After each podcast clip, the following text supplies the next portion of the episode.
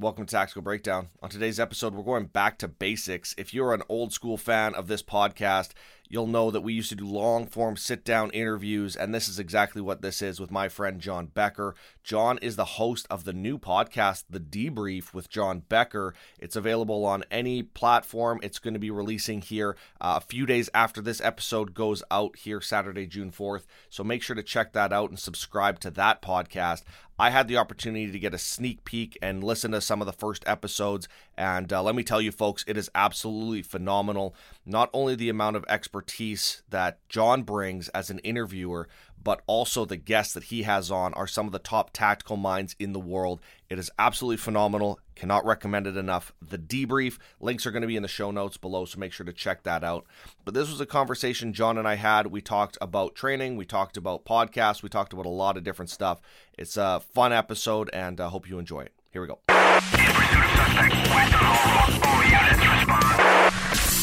Welcome to the Tactical Breakdown Podcast on the ILET Network.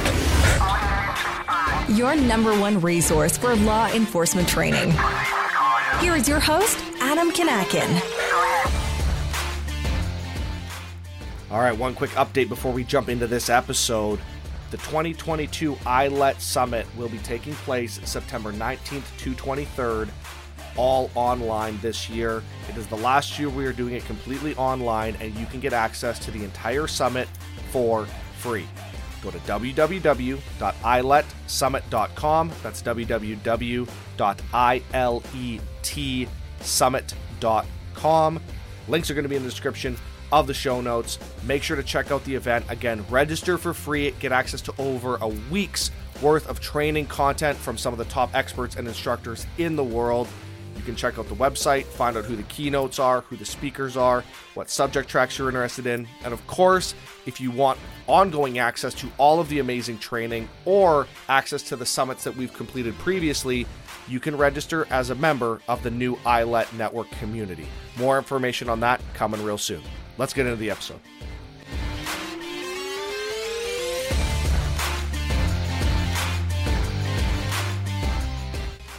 Hey everyone, welcome back to another episode here on the Tactical Breakdown Podcast. Of course, I'm your host, Adam Kinakin. With me today, John Becker.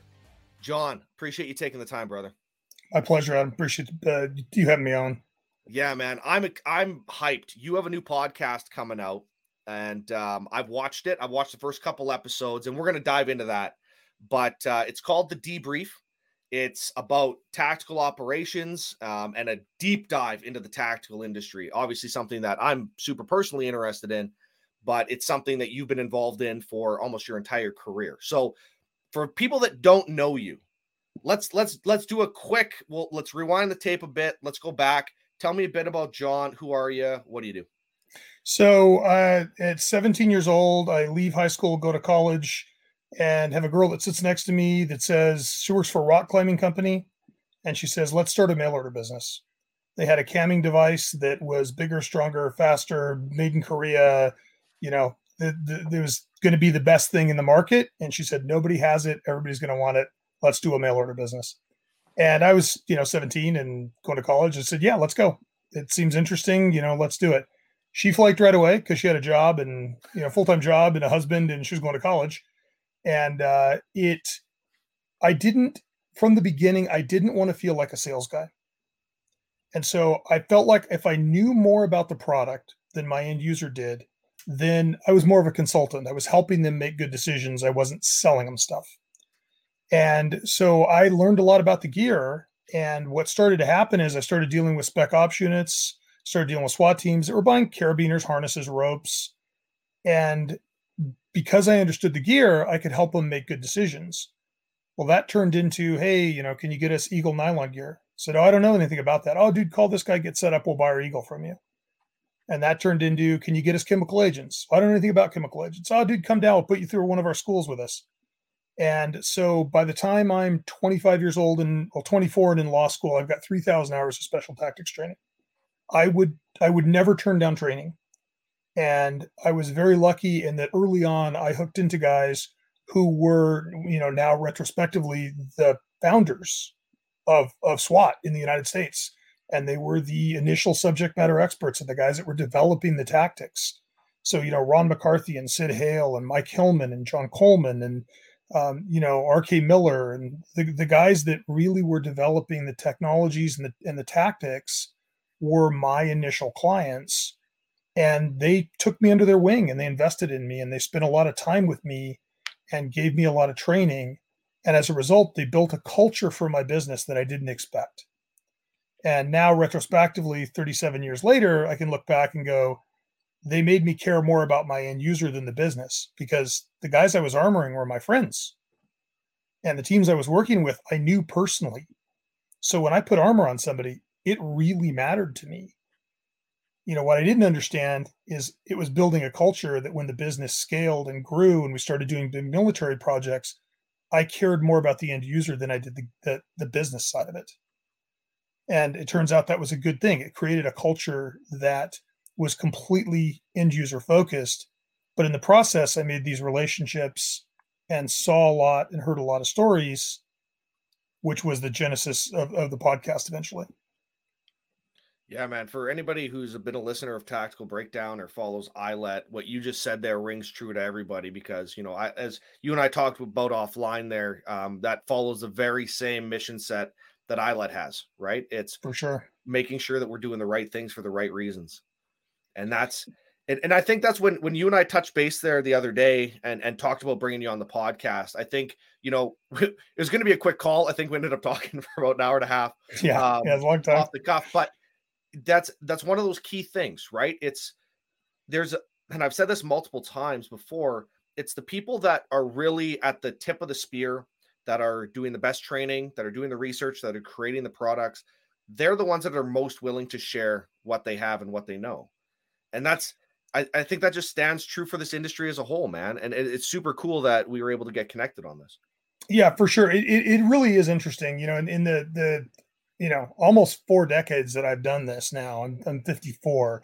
So, you know, it's been 37 years. Um, the people that know the most share the most which is part of the reason that they know the most because they're willing to share information. And I remember I was very early in my career, I was probably six or seven years in, and we had Sid teach a flashbang class for us, Sid Heal teach a flashbang class for us. And I was standing there at the end of the class, and the guy walks up and he's like, Hey, Sid, is there any way you'd be willing to share your outline? And Sid handed it to him. Said, Yeah, here you go. And, he, and he's like, Seriously? And he goes, Yeah.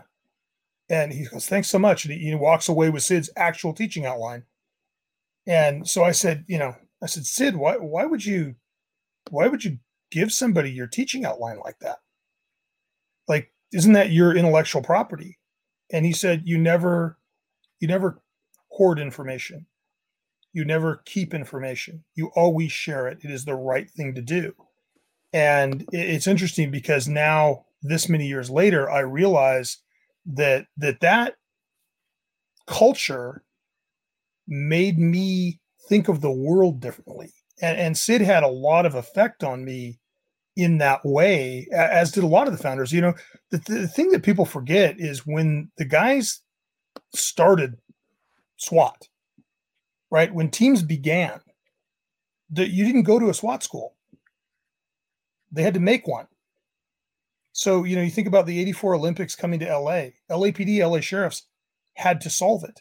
Uh, one of the interviews I did in the podcast was with Mike Hillman, and Mike and I were talking about you know Munich and the, the problems that they had in Munich. And he says when when the Olympics came to LA, we realized what do we do if they put them on a bus?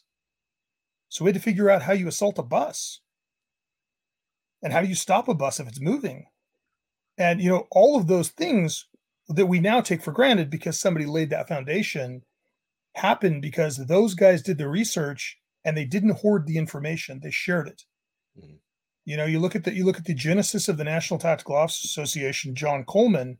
John's reason for starting NTOA was there was no platform that all of these international and it's out of the gate was called National Tactical Officers Association, which it wasn't. Uh, there were teams all over the world that contributed to NTOA, but the whole idea was we have to create a platform where we can all share information and everybody can pass along the best quality information so we can figure it out quickly. Right. So it's almost like a scientific approach, like you see in scientific papers, where you know they, they were like, "Hey, how do you assault a bus?" Well, here's how we did it, and another team would say, no, this is the way we did it. And out of that would come good tactics. But at the beginning, those guys had to figure it out from scratch. Yeah, man, absolutely. I that for some reason when you said that, I my brain cycled back to this video I watched from forever ago of I think it was like South Korean special forces doing a um a raid on a bus, and they like kick in the windows and they like ninja jump through with ladders. Oh, through the yeah, the one like the sticks where the guy holds up the stick and the guy jumps. Yeah, I've seen. Oh that. man, Yeah. epic! I think that's Yeah. what we should be doing. Um, listen, um, I want to, I, and I want to, um, I want to talk about this. I want to be uh, extremely sensitive to, uh, to you and, and to everyone else. But you've brought up Sid Heal a few times um, already as we've spoken here, and my understanding is Sid passed away uh, just a few days ago. Um, and uh, he was a pioneer, as you had said, of uh, tactical operations, obviously with LAPD. But he was he's been an influential person in the training industry, not just in uh, nationally in the U.S. but internationally. Um, and so, um, I mean, first thing I want to do is obviously pass my condolences to you um, and to Sid's family and, and to all the members um, and officers that he served with and trained with. Um, I think that's a massive loss for for our industry as a whole. So that sucks. Um, but you had the opportunity um, when when you built the debrief out. Um, Sid was your first couple interviews that you actually had the chance to sit down and, and pick his brain and speak with him. So I'd like to ask you about that. Ask you about what that was like to to be able to, sit down with him one on one and and just draw from that that wealth of of knowledge and information. Yeah, so so Sid Sid and I have been friends for 35 years. I met him very early after I started Aardvark and and we hit it off and and have remained close friends since. Um, and it, it was a tremendous loss. It, it just, you know, it, it is hard to even comprehend how much information we lost and what a wonderful person we lost. Uh, just such a amazing human being, humble, ridiculously skilled, um, you know, multi-time combat veteran, Marine. At one point was a ranking CWO5 in the Marine Corps. Uh, was commander in LA County Sheriff's Department. Was one of the early guys in SEB. Uh, literally wrote the manual on teaching flashbangs. Sid wrote the NTOA manual that everybody still uses. You know, 25 years later. So it it it, is difficult to even explain how big a loss it was. For me personally, it was terrible. I it, Aardvark is not Aardvark without Sid Heal's influence. I I do not have the career path that I do.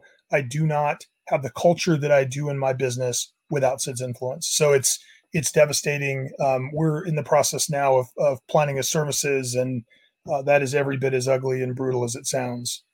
Um, but no, Sid Sid was part of the reason that we wanted to create the debrief. What I realized early on, um, one of our friends, Tim Anderson, died. Tim was a 06 Marine and a sergeant at LAPD and early in SWAT as well. And when Tim died, we lost so much information. And it brought this realization to me that all of these stories that I heard growing up with these guys and all the knowledge that they had and the depth of knowledge um, wasn't being written down. It wasn't being captured. There's no definitive book on the history of SWAT. There's no, eh, you know, and part of that is because our end users are secretive because they have to be secretive. Partly they have to be secretive for tactical purposes, but they also have to protect themselves against the news media. And so you don't see these guys out having interviews and they're not talking about the stuff and they're not telling these stories. And so it really bothered me to think that the first generation of SWAT op- operators, many of whom are gone already, were taking that information with them. So we we started talking about it, and then when we lost him, it was like we need to do this. So I knew Sid was going to be early in the episodes, and and I knew that there were a lot of topics that I wanted to talk to him about. Um, I, I knew that some of the guys that I was interviewing, this was going to be the last interview they ever gave. I did not believe that was Sid. I, I honestly had plans to have Sid on. You could sit down with Sid for 48 hours and you wouldn't come close to scratching the surface on even simple topics. But I thought, you know what? Let's let's do a kind of a history of him and talk about some detailed tactical science concepts. And then, you know, next season we'll come back and we'll do a little bit deeper dive. Um, unfortunately, we didn't get that chance. And so you know we we're we're launching the show on June 8th and Monday morning at 7:30 I got the call that he had passed. And so that obviously apart from the personal effect of that and, and the emotional aspect of it, there's also now this question of what do you do? Do you do you push the episodes? Do you not air them? Um, so uh, when I sat down with his family to start planning services, I put it on the table with them and said, guys, this is what's going on. I just did a two hour interview, you know, with your dad, and I don't know what to do. And they said, You're going to run it. You have to share it. He would want you to share it. And, and fortunately, Sid saw it. He saw both episodes before they passed and, and was really happy with them. So it, it, I think originally they were going to be three and four, and we moved them up. It, it feels to me like that is the place to start the debrief. Um, I will tell you that that I went back and rewatched the episodes and had a very difficult time getting through them.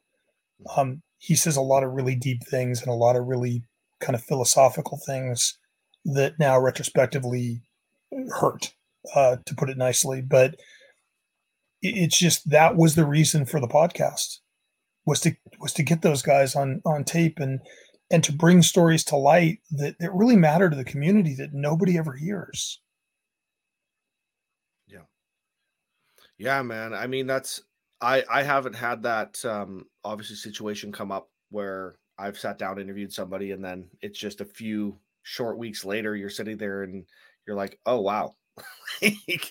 I can't I can't imagine I I, I honestly can't especially be, it's being somebody so close that you're so personally close with you know I um when you had told me that originally I, I was sitting back and I was like there's so many people that are in our industry right now that we're not being active enough in pulling the information out of their brains and yep. putting it down somewhere yep. right you know we, it's and and to to not step too far outside of, of this conversation but you look at what's happening in the law enforcement space right now with the uh, the the amount of officers the attrition that's happening within our agencies right now and it's senior level members that are hanging it up, that are leaving, and you have agencies that are losing potentially thousands of years worth of knowledge and information and it's walking out the door. 100% and it's it's interesting because when when 3% 50 retirement started in California guys that might have worked to 60 or 65 left at 50 which if you know tactical decision makers, 50 is where they really start to hit their stride, right? Like it, it isn't until the, the temples turn gray and the beard starts turning gray that they start to really think, okay, I, I actually understand what I'm doing now. It takes a lot of experience. And so you have guys that are retiring with all this experience and going into private industry, going into whatever, but we've never captured the information from these guys. And and there's a disincentive for agencies to capture information. There's a disincentive for them to write things down because those things ultimately become subject to discovery. And when they get sued, which happens to all of them, mm-hmm. those things get used against them. Oh, well, your expert, you know, from five years ago said this. And so there's a disincentive to write things down. There's a disincentive to share them publicly. And there's a disincentive to keep people around later in life when they've accumulated all of this experience right? There are guys on on LAPD platoon and on you know LA Sheriff's SEB that have more entries as an individual than most teams in the country do when you combine the whole team. Right? A thousand entries, 1500 entries is not an uncommon number at D platoon and SEB, which is staggering. Mm-hmm. But when those guys retire, everything leaves with them. And so, you know, it, it's you just realize we've got to be better at, at capturing this information.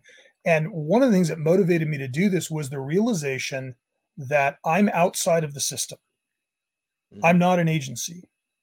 Things that people say to me are not discoverable on behalf of the agency.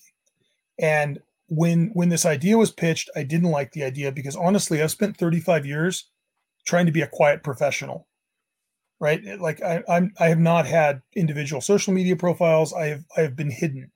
as are a lot of my clients. You know, we're dealing with everybody from state and local to tier one units. Mm-hmm. And so part of my job has been to be the quiet armorer for for the top teams in the world. But there was this realization that if nobody's out there talking about this, these things are going to go away. And so I sat down with with some of my mentors from early in my career and I said, "This is the idea. What do you think?" And they said, "You have to do it because people will talk to you because they know we know you won't screw us. We can have a candid conversation with you and say something that maybe goes a little too far or say something that's taken out of context and and we know that that's not going to see the light of day so we can have an honest conversation and you know we we do aardvark does a, a thing that we call the the evening lecture series or the tactical lecture series and the lecture series started 20 years ago and it is it's private debriefs so we provide a platform to our teams who have significant incidents to come in and debrief their incident to a hand-picked audience. So the last one that we did was was a major metropolitan team talking about two of their hostage rescues.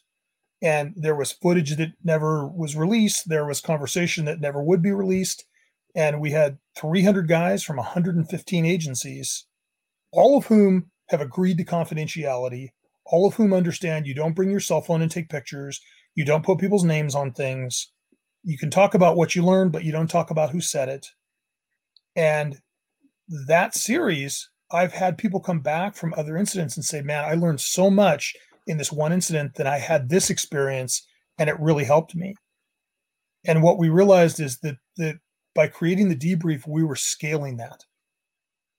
We had the ability to take that information and push it out in a controlled way where they would be able to talk to us and know they could trust us. And obviously we're not going to publish tactically sensitive information. We're not going to publish anything that allows you know the the opposing force to do something. But there's a lot of information. There's a lot of decision making. There's a lot of leadership that lives in these guys heads that a young cop or a young operator you know military or law enforcement can listen to and go oh my god i never thought about that mm-hmm. right so much tactical decision making is paradigm based decisions right? I, I always tell the story like the first guy that found a rattlesnake got bit. If he didn't tell anybody, the second the guy that found a rattlesnake got bit. If he didn't tell anybody, the third guy got bit, and the fourth, and the fifth, and the sixth. If the first guy said, Hey, I found this thing, it's got a rattle on its tail, don't ever touch it, theoretically, nobody got bit by playing with a rattlesnake again. The problem with law enforcement is all every agency that finds a rattlesnake is forced to not talk about finding the rattlesnake, which means the next agency gets bit by the rattlesnake. And you look at how many times we see incidents that repeat previous incidents where lessons learned haven't been passed along. And it's not because the agencies don't want to share the information, it's that it's dangerous for them to do it. Mm-hmm. And so I realize because we're in this unique position, kind of like you, we are outside the machine. Because we're outside the machine, I can interview somebody and throw away all the footage if I want to, mm-hmm. which is not going to happen if CNN interviews them.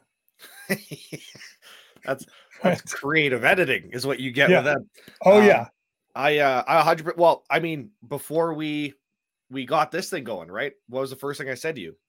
Nothing that you don't want to come out of this interview is going to come out of it, right? You have yeah. complete control over it, and and it, that's been such a crucial component because like you had said, and we had this conversation offline as well, is is how much trust matters within our industry, right? Oh yeah. And if you lose that, it's game over. Yes. And so, um, you know, and you, you brought another thing up, which I love. Um, you know, uh, Chatham House rules, having a conversation, um, and and for for people that don't know, you can Google it. Um, but essentially, you're everyone's agreeing that we're going to share information and it doesn't leave the room. That's really funny. I didn't use the word Chatham House rule because I, I, you know, a lot of people don't know what it is. That is a, actually the way we describe it. Yeah. Is is you know you are agreeing to the Chatham House rule. You are agreeing. You know what what happens in Fight Club stays in Fight Club. Um, and as a result, the the conversations that we have are unvarnished. Mm-hmm. The conversations that we have are raw, and they usually happen before a debrief has has been written. Right. So we've had people that have come through our debriefs And and I mean we've done, you know, we've done quite a few in the office. You know, we did the we had you know the BR Paris BRI come in and talk about Bataclan and, and debrief and talk about things.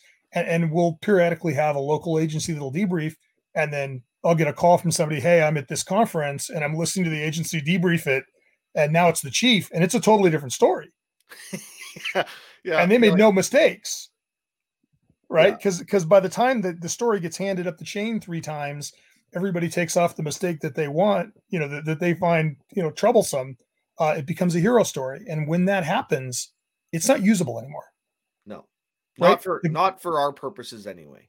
Yeah, the guy that saw the flower isn't going to come back and say, "Hey, I saw a flower." We need you to come back and go, "I found this thing and it bit me." And so other agencies can take that paradigm and plant it in their head, and then when something happens, they know, "Oh, you know, a backpack sitting by a door, you probably don't want to kick out of the way. You may know- want to go in a different way." you make you make a really interesting point um and i want to i want to talk about the breonna taylor shooting after and remind me to do that but there was Yeah. You know the the whole chatham house thing um i'm gonna be down at force science uh in orlando here in june for the force science conference. And one of the things that i'm doing is i'm hosting a, a closed door um kind of roundtable discussion. We normally do our tactile our instructors roundtables um and uh, usually we record them audio video and people get a chance to chime in internationally and ask questions of experts. Um and uh Force Science asked me they're like can we do one here and i said absolutely. I said but what i'd like to do is i'd like to do one closed door. If you're not there it never happened. Um, Yeah. because the second somebody knows that there's a camera there's a microphone the story changes. It gets summarized. All the the real the real raw pieces get left out or they get glossed over. And i wanted to make sure if we're going to have a conversation let's have a real fucking conversation. Like you want to make it so that th- those things get out there. And, and what i want to talk about with the breonna taylor thing is i remember and because this wasn't anything that i got because of my position this was publicly made available. And i believe it was one of the swat team commanders basically said that they were running ops on the other side of the city at that time. And they had recommended that those officers don't uh, don't go in on that warrant. And they did. And we saw what happened and they said these are and he literally said and i don't remember if it was a deposition or whatever it was uh, or an interview i think it was maybe with somebody from the department um, and he said these are the mistakes that they made and I thought that was the best thing that they could have done. And I, I really believe that we need to do a better job of that. I mean, obviously, with the the relationship that law enforcement has with the public right now isn't the best. I think we would all agree on that, that it could be better. For sure. Um, but at the same time, I've had this discussion over and over with people is that they want transparency. I think for the majority of people, I think we are I think we're doing a piss poor job at at just recognizing that for the most part, a human being there most people would under if I gave them all of the information, most people are going to come to a logical conclusion. And I think that we miss that a lot. And I think we miss the opportunity a lot to say, "Hey, listen, we this is this is what happened. We ended up with a good result, a, a less than desirable result, right? Should frame stay away from saying we had a bad result because that's usually not a good a good thing to put out there. But we had a less desirable result. Here's what happened, and here's the mistakes that were made, and now we're actively training to make sure that those don't happen again.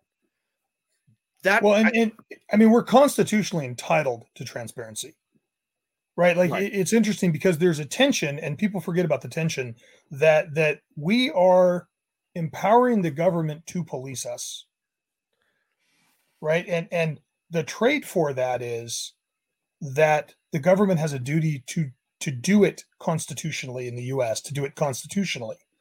And and so the problem is that we we crucify people when they make mistakes which is a really stupid strategy.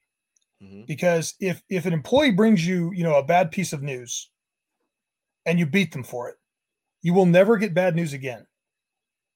Right? If every time a police department says we made a mistake we crucify the police department and fire the chief of police.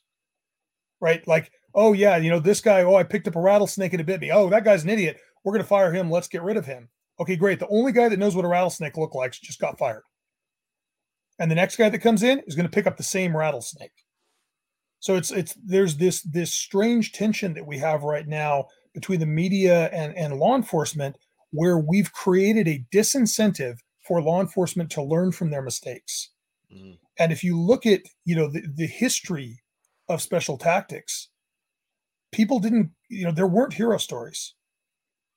Like when I can remember early in my career going to debriefs, the debriefs were five minutes on here's what we did right. And, and 55 minutes on here's everything we did wrong. And, and here's what we should have done. And here's the information we, we should have had or could have had. Uh, one of the questions I always ask when people do debriefs with us is what piece of information was available at the time that you could have gotten but didn't have and would have changed your tactics. Mm-hmm. Right? Because that's where you can learn. And, and, you know, the Breonna Taylor case is not novel. That's been happening since the beginning of special tactics.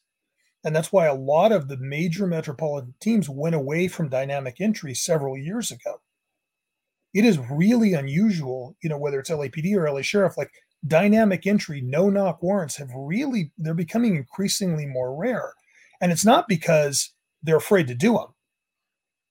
Um, you know, I remember one of the things that Sid told me when he went back to seb is he said, we're going to reduce the number of dynamic entries we do. And I said, well, well, why are you going to do that? And he goes, you know, it dawned on me as a commander that the guy that's in that house has made so many bad decisions over the course of his life that the sheriff is knocking down his door with a SWAT team. And he's had a lot of time to make those decisions, and he's still made really stupid decisions. What kind of decision is he going to make when we give him 30 seconds to make a decision? Mm-hmm. He's going to make the wrong decision. So let's just slow everything down and calm everything down and give him some time to think about it. But the, the drug wars of the 80s led to this notion that everything's got to be dynamic because we have to save evidence. And so there you now you see this tension. And when teams don't do it dynamically and something goes wrong, then the media is going to crucify it. So it's we've created this really kind of perverse disincentive for law enforcement to learn from mistakes and for law enforcement to publicly disclose their mistakes because every time they do it, we beat them for it. Man, there's so many things that are running off of my head right now. Um, now, one of the things is this uh, this year during the ILET summit, um, I got very lucky. I reached out to, and uh, Gary Noesner is going to be presenting um, at the conference. For those of you who don't know who Gary Noesner is, um, he was a he was the lead negotiator for the FBI's negotiation team. He actually stood up that unit. Uh, if you if you go back to the uh, the Netflix show Waco, um, that was him. He was the lead negotiator. Um, obviously that was a portrayal of him, but that he was the person who was actually there. Um, and in that incident, going back to an incident like Waco, you had a tactical team leader who was gung ho to go in, and they obviously they they want to be kinetic, right?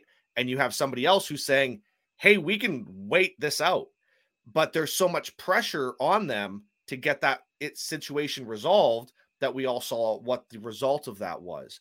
That happens over and over and over and over again, and we see it all the time where officers, and it's not just tactical teams, it's officers that are responding to a, a, a call, a domestic or anything, and they're so just it's ingrained in them to get the call over with so they can move on to the next one. Get the call over with so you can move on to the next one. Instead of saying, you know what? Imagine if you took 15 minutes to talk to this person instead of two. And instead of you taking two minutes, giving them a, a ultimatum, them disagreeing with you, and then you having to go hands on and make an arrest and go through that whole process. Imagine if you took 15 minutes and resolved it. And now you don't have to make an arrest. You don't have to go through booking. You don't have to go through reports. Imagine the time you'd actually save on the in the long term if you take some time at the beginning. And you know, from a tactical perspective, that is massive. Time is is one of those things that you you have to be so conscious of. Right? It's you know, I have, a, I have a book behind me. People on the podcast can't see it, but I have Sun Tzu's Art of War, right? And and going back to to what you had said earlier in the in the conversation, you know, the best uh the the best minds from a tactical perspective are usually the ones that have been around the longest. I think Sun Tzu wrote that, you know, near the end of his life. Um, and and that gentleman had, had been around and seen some things. Um, those th- that that mentality is only gained with experience right? Yeah one, so, one of the things one of the things that sid talked about in the second episode of the podcast is the concept of maneuvering in time right? So when you look at t- tactical science it's it's this concept of of maneuvering in time. You are you are using time as as to your advantage and you know when in the interview i did with mike hillmann he talked about the founding of lapd's hostage negotiation program and and why they did it. And they they went back and spent a bunch of time with New York ESU, who had a separate hostage negotiation unit. They they talked to HRT. They they came back and they built this hostage negotiation program that integrated into SWAT negotiators.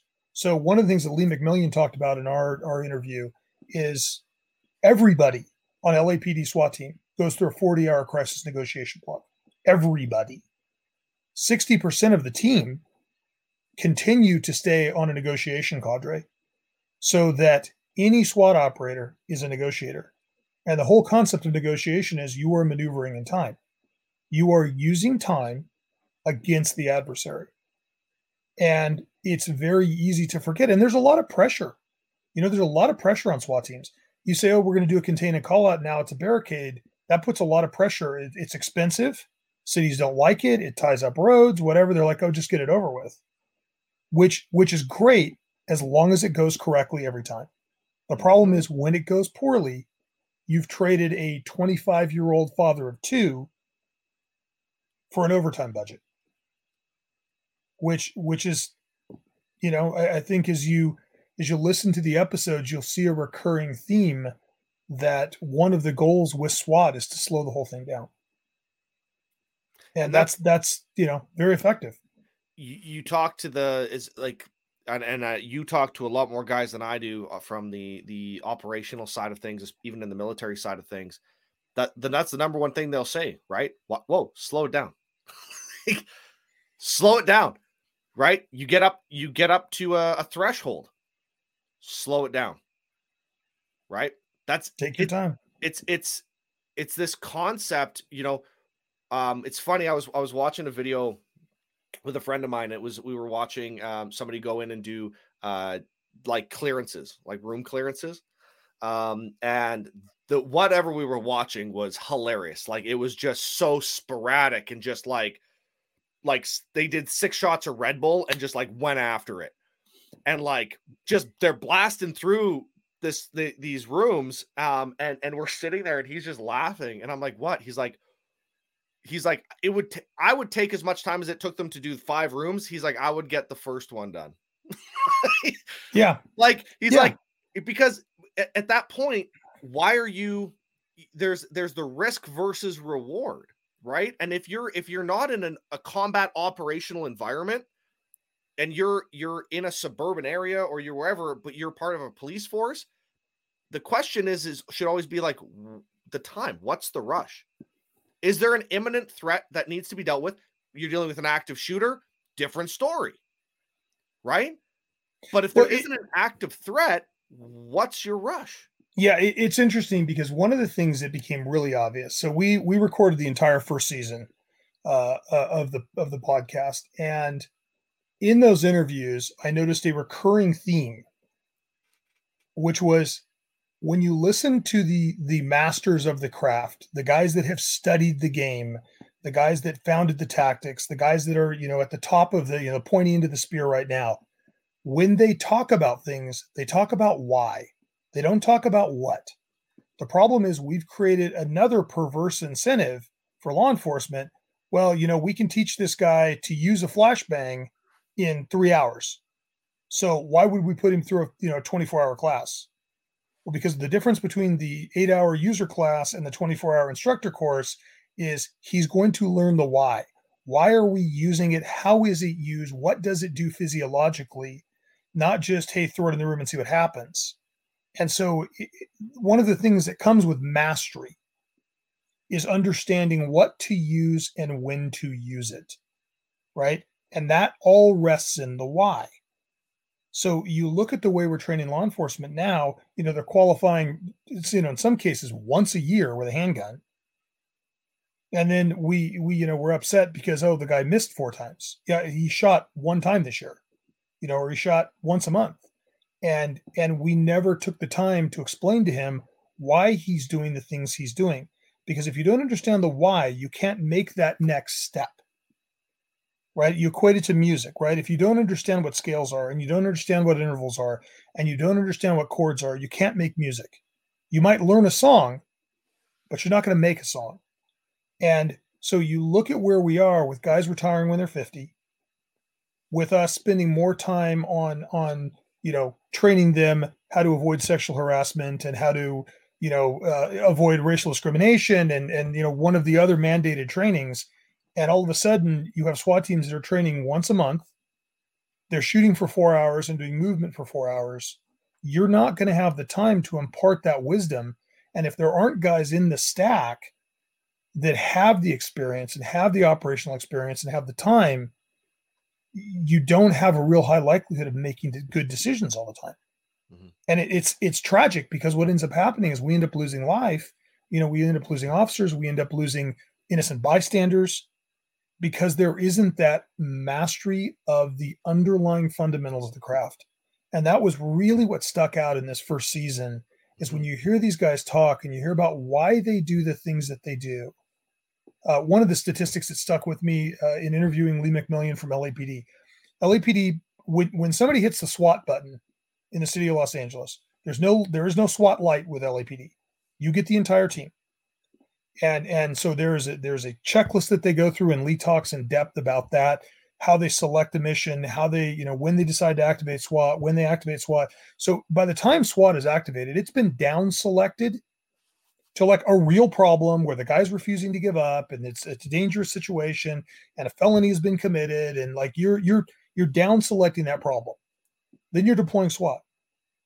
Lapd use swat LAPD SWAT has tracked every incident for the last like 20 years. They use force about 8% of the time. And that's any force, a wrist lock. Mm-hmm. They use deadly force in less than 1.5% of their cases. Right? So think about that funnel. You're way down the funnel before SWAT even gets there. And it's still only one out of 100 times that they're forced to use deadly force. That's tactics. And that's one of the things Mike Hillmann said in his interview is it's special weapons and tactics. The problem is the way that we're training people, we're, we're teaching them the special weapons. We're not giving them time to master the tactics. Mm-hmm. You know, the, you remember the Maslow saying, if the only tool you have is a hammer, you tend to view all your problems as nails. Mm-hmm. Well, the corollary to that is if the only tool you have is a hammer, all your problems are nails. Screws are nails. right? Like mm-hmm. cutting a cutting a board in half, you're doing with a hammer. Like you, you have to give give time for training and give time to spread the doctrine that underlies it. And that's what we've just kind of lost the ability to do. And that for me, that was a big motivator because I realized that having access to the to the world's top teams and and to these amazing leaders we could begin to impart some of that information. We could begin to share that information to a larger audience. Yeah, I couldn't agree more. There's, you know, there's so many things that happen when I when I have these conversations with folks, especially in the um in the operational side of things. And this kind of built built the foundation for what we're doing with our instructor development program. There's there's two things that we want instructors to walk away with because we're we're trying to build better instructors. There's two things. One is how do you make the officer a better decision maker and how do you make them a better critical thinker? That's it. Decision making and critical thinking. There's But those are both 201 or 401 concepts. That's not 101, right? Better tactical decision making with a rifle or with a handgun is way down the road in handgun training and most agencies will not have the time to get there. Right. So, but that's the problem, right? We it's it's funny because you go back to the uh the the thought that you you had mentioned there of um, the you know lo- the the cost of not doing things correctly. You're you're, saving a buck. You're saving um, 10 cents now and it's going to cost you a dollar later, right?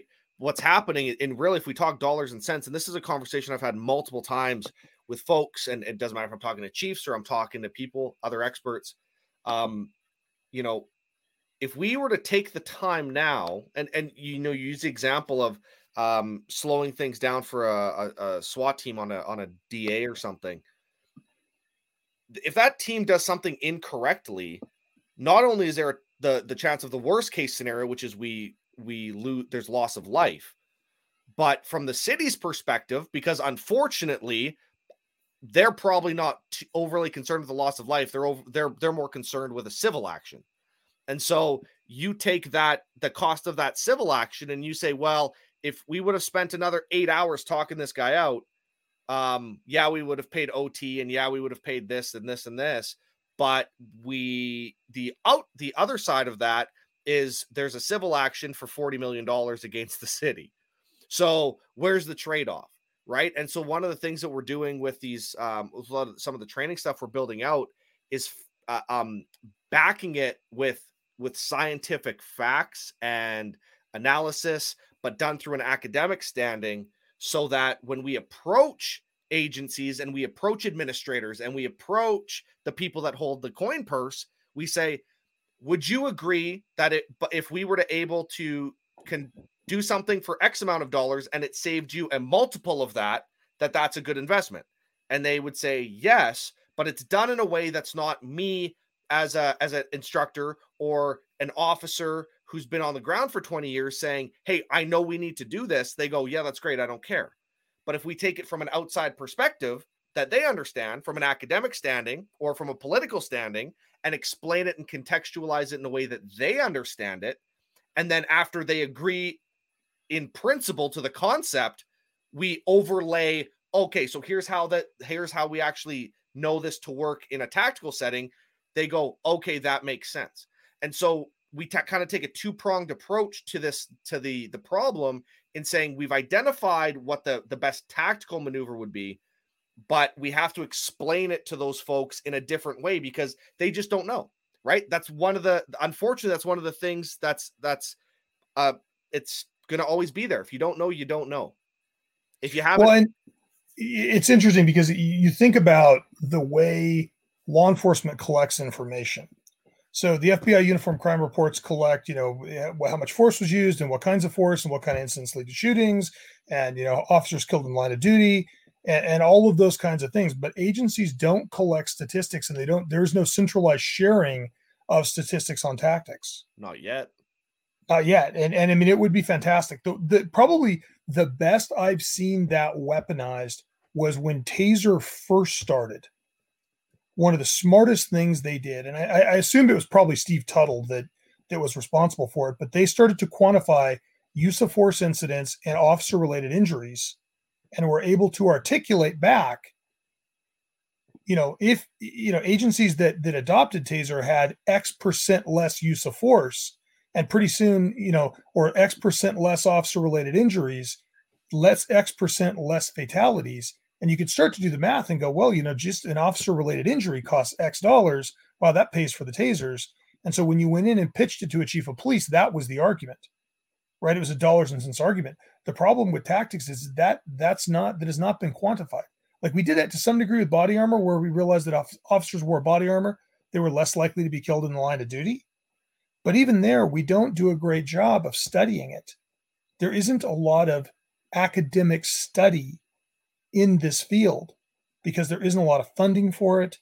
And, and the only people that do academic research are the activists that are trying to attack the agencies.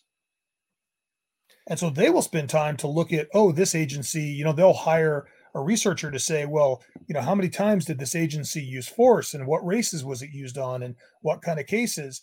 But we don't do that to disprove that.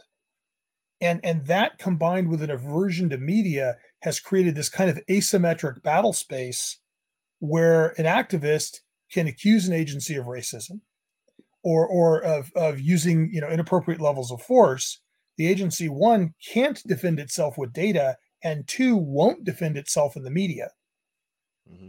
and so we have this this dialogue where people believe that swat teams kill people all the time. And if a swat team shows up they're more likely to kill the guy.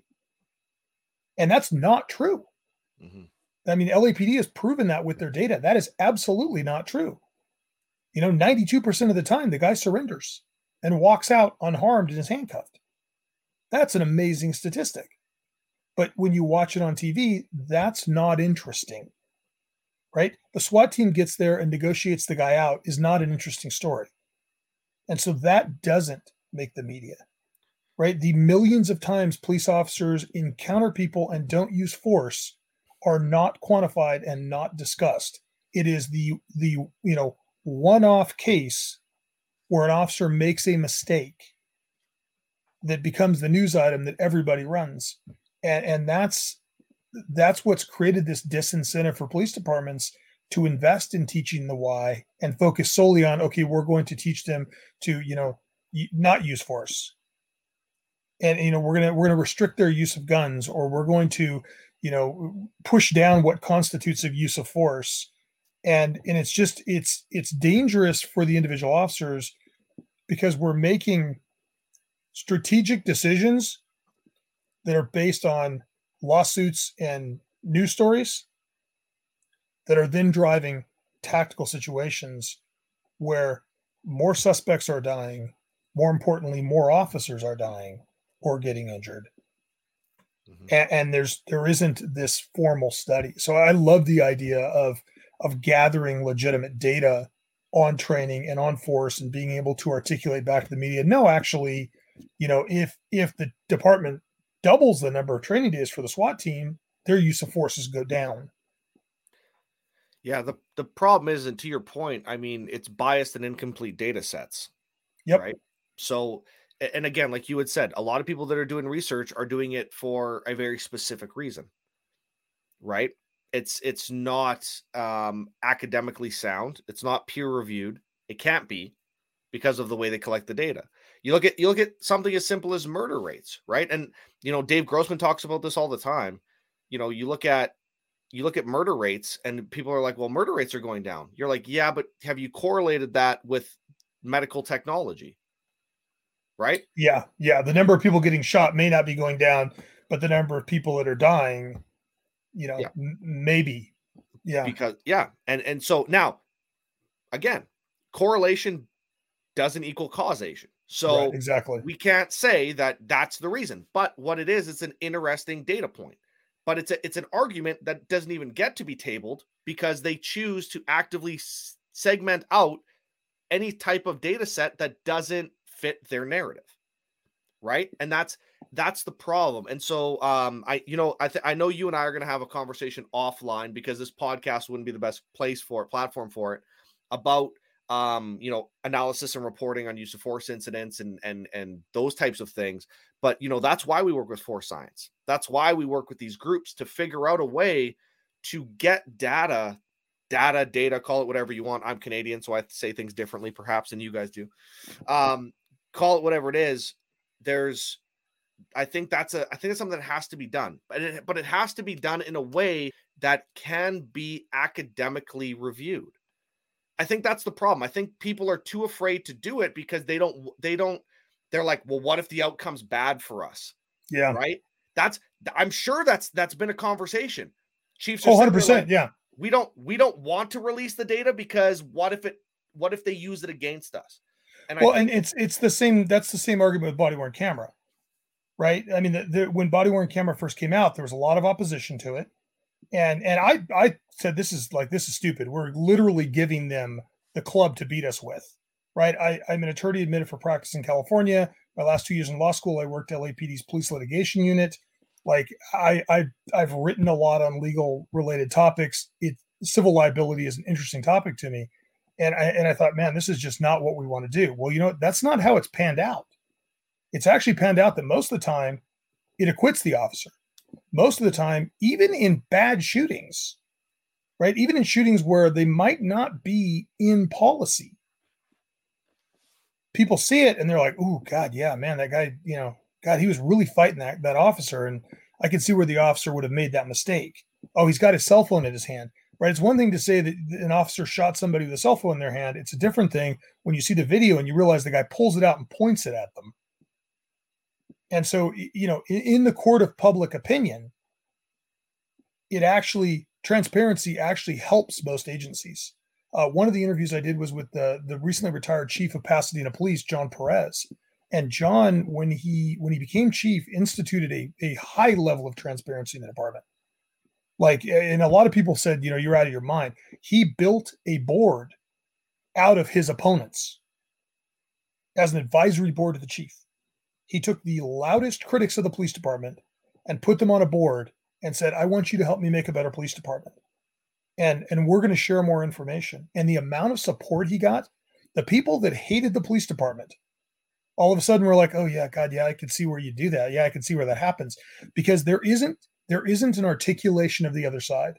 And it's mm-hmm. interesting because one of the camera guys on on the show, so we shoot it both in audio and video, and one of the camera guys on the show, uh, you know, is from Eugene, Oregon, which is not exactly the most conservative part of the United States, and, was you know did not walk in the room you know wearing an LAPD hat, like he he he wasn't anti law enforcement, but I would say he was kind of left biased. Right he watched three or four of the interviews and he pulled me aside and he's like, Hey, he's like, you guys need to talk more. And I said, What do you mean? He goes, I had no idea these guys cared this much. I had no idea that they thought this much. I had no idea they were this smart. He's like, they, honestly, my this blows my mind. Like these guys are really smart people and they really think about this, and you can tell they really care. He's like, I had no idea that was true because everybody's opinion are formed by the five minute soundbite, right? Like the opinion of this recent shooting in Texas is going to be oh. formed based on the press conference. Fuck me. Right? Which is not exactly the best representation for anybody. But that's that's where the public is going to gather their information that the department gave him erroneous information, and then the governor came out and said the department had lied to him, and like that's where people are going to form their opinions. They're not going to understand what it was like to be in a hallway knowing there's a guy with a gun with little kids and having to make a difficult decision. And whether they made the right decision is not my call because I don't know the facts. What I do know is I don't think there was anybody standing in that hallway that was like, "Hey, let's let this guy kill the kids." Right? Let's let's let's you know, let's screw this up, guys. Let's not care. Everybody that was in that building cared. Whether they made the right decision time will tell. You know, certainly it, it doesn't look ideal, but time will tell once we have the actual facts. But in the end, none of those guys wanted to go poorly. None of these incidents, you know, even Breonna Taylor, which you know it's kind of universally regarded now as like the the one that everybody kind of goes, oh man, you know, I don't know that that was the right thing to do. None of those guys went in there like, hey, let's screw up our careers and our lives. Right right and, and that's that's the thing people don't understand uh, you know one of the things that that i've had people say is well you know cops like killing people in the 37 years i've done this i've known hundreds of people that have been in shootings i've known hundreds of people that have been shot i have never seen anybody be in an officer involved shooting and have it benefit their life mm-hmm. they're damaged their career is damaged frequently they're financially damaged. You know, if, if it's a good shoot, then they feel kind of moderately bad about it. If it's a bad shoot, then they feel terrible about it for the rest of their life. But nobody knows that. Nobody sees the police officer that is crying because he just shot somebody he wasn't supposed to shoot. Or that he shot somebody that he had to shoot. That he had to and didn't want to. You know, it's man, I can't I can't you put enough emphasis on what you would just said. And and we talk about, you know, mental health all the time, but you know, and going back to your point, police are human beings. Yeah. And and if for some reason the public seems to have forgotten that, right? Everyone else is allowed to make mistakes except for the police officer that shows up. Right? And it's it's it's just mind-boggling to me that you go, yeah, that's they they wanted to they wanted to hurt that person. They wanted to, no, I've never talked to one person who's like, man, I really hope I get into a scrap this shift. I really hope I have to shoot somebody this shift. Like, where do these people's minds go where they think that that's normal? Well, the right? thing is, it's, just, it's they don't they don't know what's normal because nobody's articulating to them what's normal. There there aren't there aren't interviews where people can see these guys. You know, one of the things that's really striking in the first few episodes of the podcast is, you know, the, the first two episodes with Sid, you will see how tortured he was by his guys being killed. Right? Lee McMillian from LAPD tells a story of one of the questions that I asked the guys is what is the most profound memory of your career? And you know, nobody has said, "Man, I got to kill somebody." Right? Ron McCarthy, an absolute legend in SWAT, right? All over the world. I asked Ron that question. His eyes flooded with tears, and he said, "My partner being murdered be in front of me, in front of me when I was a new officer." That was 60 years ago, and it still chokes him up and tears him up. Sid talked about guys he lost in Vietnam. Lee McMillian talked about a, a, a SWAT case where one of his guys got shot and a 19 month old ended up being killed by the team. Right? These are life defining events for these guys. Mm-hmm. But if nobody gets to see, you know, like you were talking, nobody gets to see behind the curtain, that everybody just assumes that the wizard is the wizard. And, and so it is that was part of this whole thing is let's bring this information to light in a way that's not, you know, it's not negative for law enforcement. We're we're vetting every episode. We have people watching it. All of our guests watch it before we air it. Um, you know, we're making sure that the messaging that we're releasing is is not destructive, but it's real and it's raw, and you see how these people feel, and you hear their stories. And you know, we did an interview with a guy named Buddy Brown. Um, York County, South Carolina, had a horrific shootout with a suspect, domestic violence suspect, that shot one of their canine officers, and then they lose him for a while. He disappears. The SWAT team gets there. He shoots two more SWAT officers. They have a blue on blue. Like you hear these the agony in these guys, and you hear the stories, and you hear everything that's going on, and, and you can't help but feel for them. But if nobody's telling that story, it's very easy to demonize or law enforcement and paint them with a brush. And that's what the other side has done for years is they've made a concerted effort to paint law enforcement as monsters as racists as you know brutal. And and certainly there there are racist cops just like there are racist doctors. It's just when it's a cop it's more noticeable and it, and it, it ends up making the news. But it is such a small percentage where force is inappropriately used, where where people have ulterior motives. But unless there's somebody talking about that, the, the public doesn't have they don't know the difference. Yeah, and I think stoicism plays a big part in that, right? It's a double-edged sword and it's yep. been ingrained in our culture, right? Military, law enforcement, doesn't first responders doesn't matter that that stoic behavior where I'm going to keep this I don't need to talk about it. I, I, they don't, if they don't understand, they're not going to understand. If I tell them it's not going to make a difference. And that's an, an, opinion that a lot of people have. And they go, ah, there's no benefit for me to share this. So I'm just going to keep it.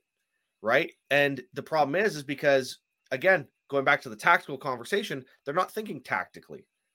They're not thinking what is the long term of this whole process you know, I had this um a complete I'm to go down a completely different rabbit hole on you for a second.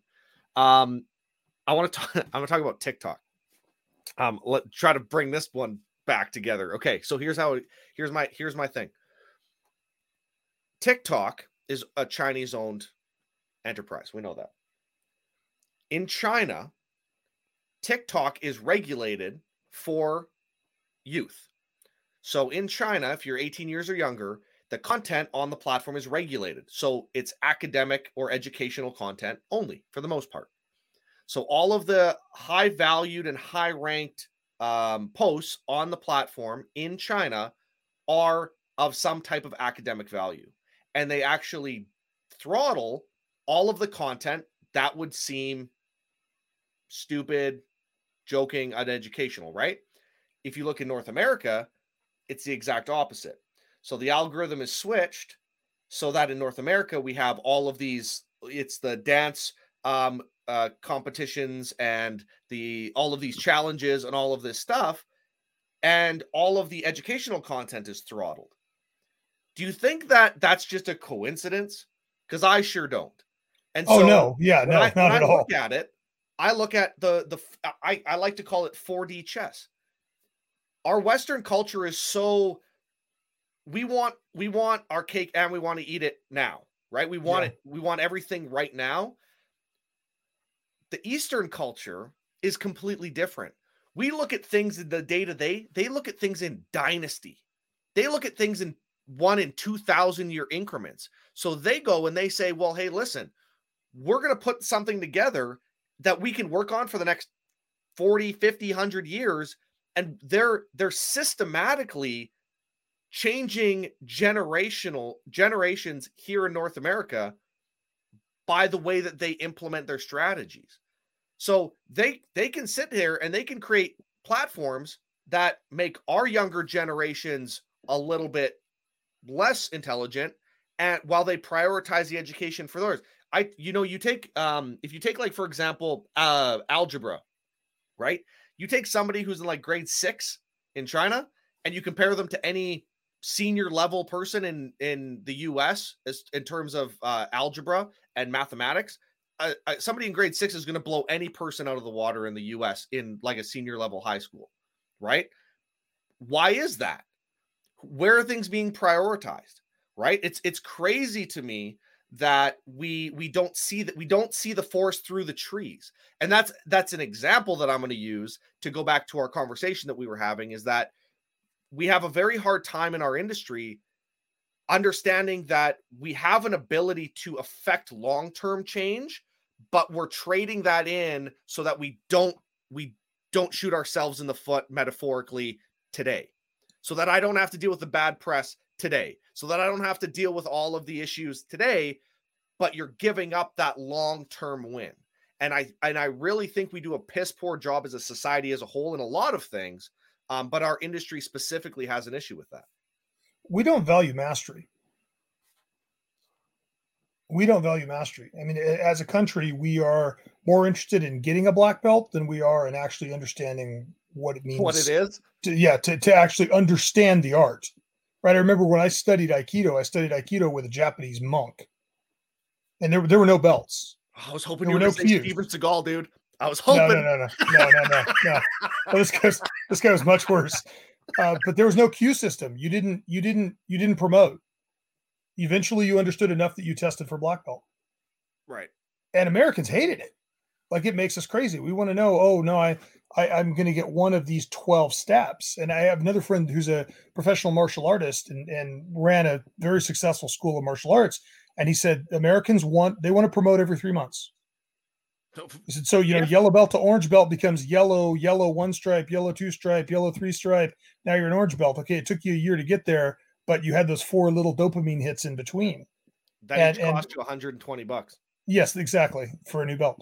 But um, but that's kind of where we are. Is we we have we have gone away from focusing on mastery, and, and gone to a point where we're focusing only on this next little dopamine hit Right? Our marketing people told me the, the attention span now on the internet is 12 seconds.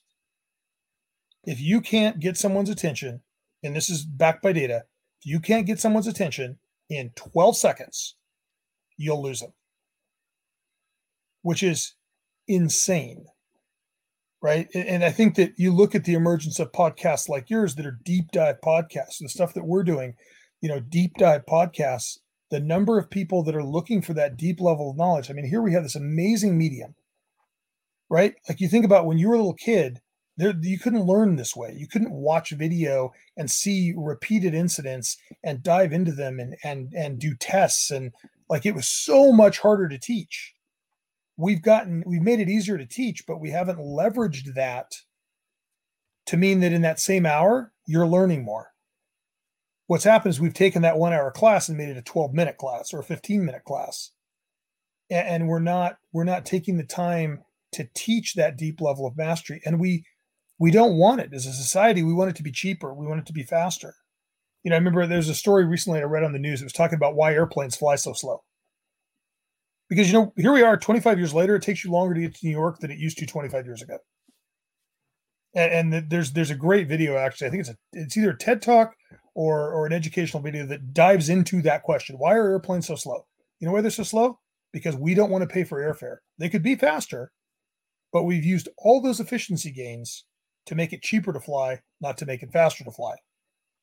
And you look at training like i remember the first chemical agents class that i went through was a week long instructor's course. You had to do teach backs, you had to demonstrate mastery. And I look at what is being taught now, and it is a dramatically different program.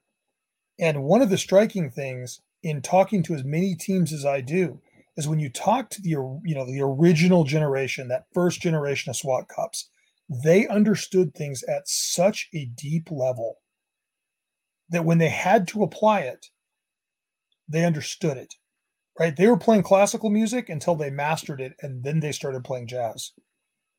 The problem is now we've gone back and we're like, we're not going to teach you all that. We're just going to teach you to play this song. Mm-hmm. Yeah. It's, well, it's, then then you get faced with a different song and you have no idea how to play anymore. Yeah, it's a it's a technical competency, right? So yeah, hey, here's a chemical agent. Here's how to here's how to use it.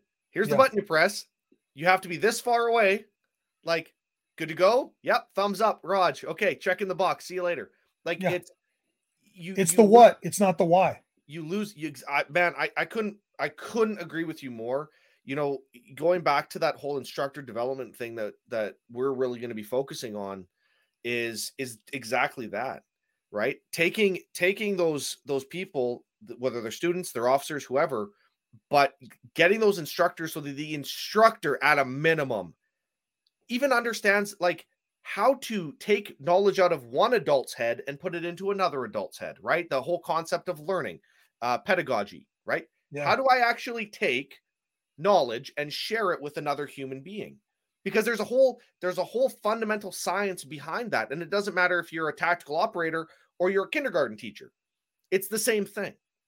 It's how do we teach other human beings? And I think the problem is, is you take these instructor schools and you have an officer who gets picked out. Firearms is one of the one of the worst perpetrators because, um, hey, we're short two firearms instructors. Cool. So next time you run a range, identify two of your best shooters um, and see if they want to be instructors. And then they pick out their two shooters and they say, hey, you want to be instructors? They go, yeah, 100%. So they send them to a 40 hour instructor school where they learn some basics of how to actually build a course out and how to actually train within that agency and that's that's the that may be all of the instructor training that that officer gets for 20 years. And yeah and none, and none of it is curriculum based. None, none of it is actual instruction.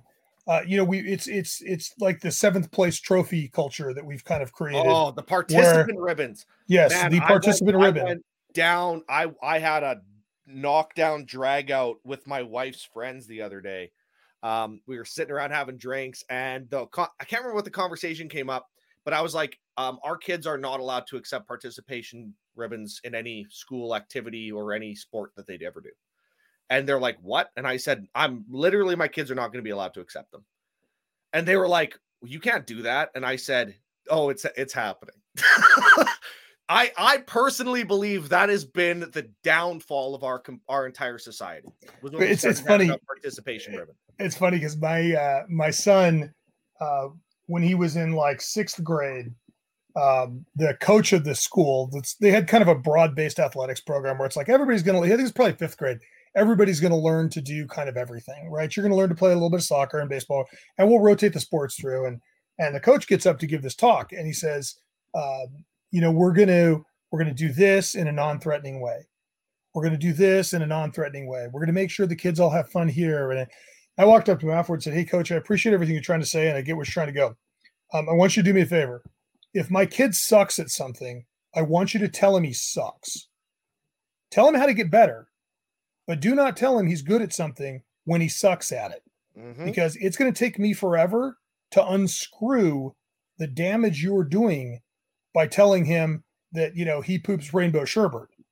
Right. Like I, you know, I want my kids to understand that you can be very good at things and you can be anything you want to be, but you're going to have to work your ass off and you're going to have to apply yourself. And in the process of that, you're going to have to accept criticism and you're going to have to be told what you're not good at. And and the problem is that we've we've uh, culturally we've moved to this point where uh, people don't want to hear bad things. You know, one of the things that we talked about in one of the podcasts was how do you set SWAT standards? Well, if you don't kick people off the team, it's not a standard. Right. Right. If you have a PT standard and failing it means, well, you better pass it next time. And then failing it again means, well, you better pass it next time. It's not a standard, it's a suggestion. And and several of the guests have talked about how we have lost that drive. And in a lot of smaller agencies, it's very challenging because if you have an agency with 50 people and you need 10 guys for a SWAT team, you don't have a lot of opportunity to kick people off. And you know, where you get into larger agencies, you start to see a more deliberate cultural down select. But if if culturally we are not failing people, right? People do what's inspected, not what's expected. Mm-hmm. If we are not failing people at things, if we are not testing people at things, then we're we're eroding the standard. And you know, I can remember early on going through firearms training with you know Louis Arbuck, uh, just as a, a name from the past. You know, Jeff Rogers, like the those classes, you you either passed or you were remediated.